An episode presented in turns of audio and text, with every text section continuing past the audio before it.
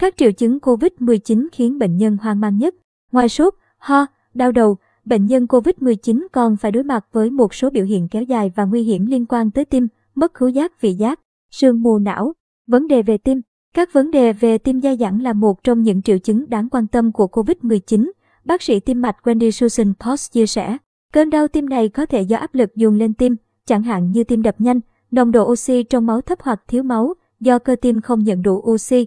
Các xét nghiệm cho thấy, khi nhiễm COVID-19, một số người có nồng độ chất troponin tăng cao trong máu, dấu hiệu của mô tim bị tổn thương, cùng với những thay đổi trên điện tâm đồ và đau ngực.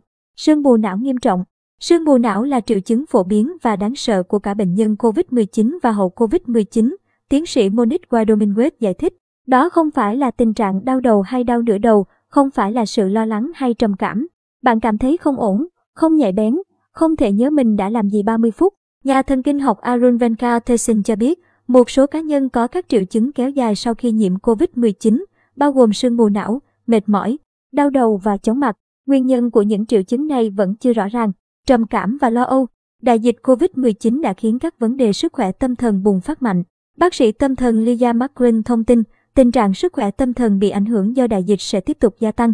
Lịch sử đã chỉ ra rằng thảm họa gây ra tác động đến tâm thần lâu hơn tác động về thể chất. Điều đó cho thấy nhu cầu chăm sóc sức khỏe tâm thần ngày càng cao trong thời điểm hiện tại sẽ tiếp tục vượt xa. Nhiều cộng đồng đang chứng kiến tình trạng gia tăng bạo lực gia đình, sử dụng ma túy và tự tử ở một số khu vực. Mất khứu giác, vị giác kéo dài.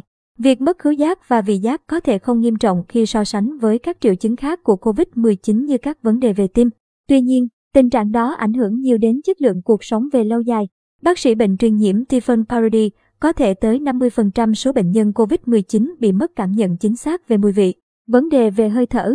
Một số người đang gặp các vấn đề dài hạn với tình trạng khó thở, đặc biệt trong giai đoạn hậu COVID-19. Panagis Galias Satos, chuyên gia về bệnh phổi tại Trung tâm Y tế John Hopkins Bayview, Mỹ, cho biết cần có thời gian để phục hồi sau tổn thương phổi.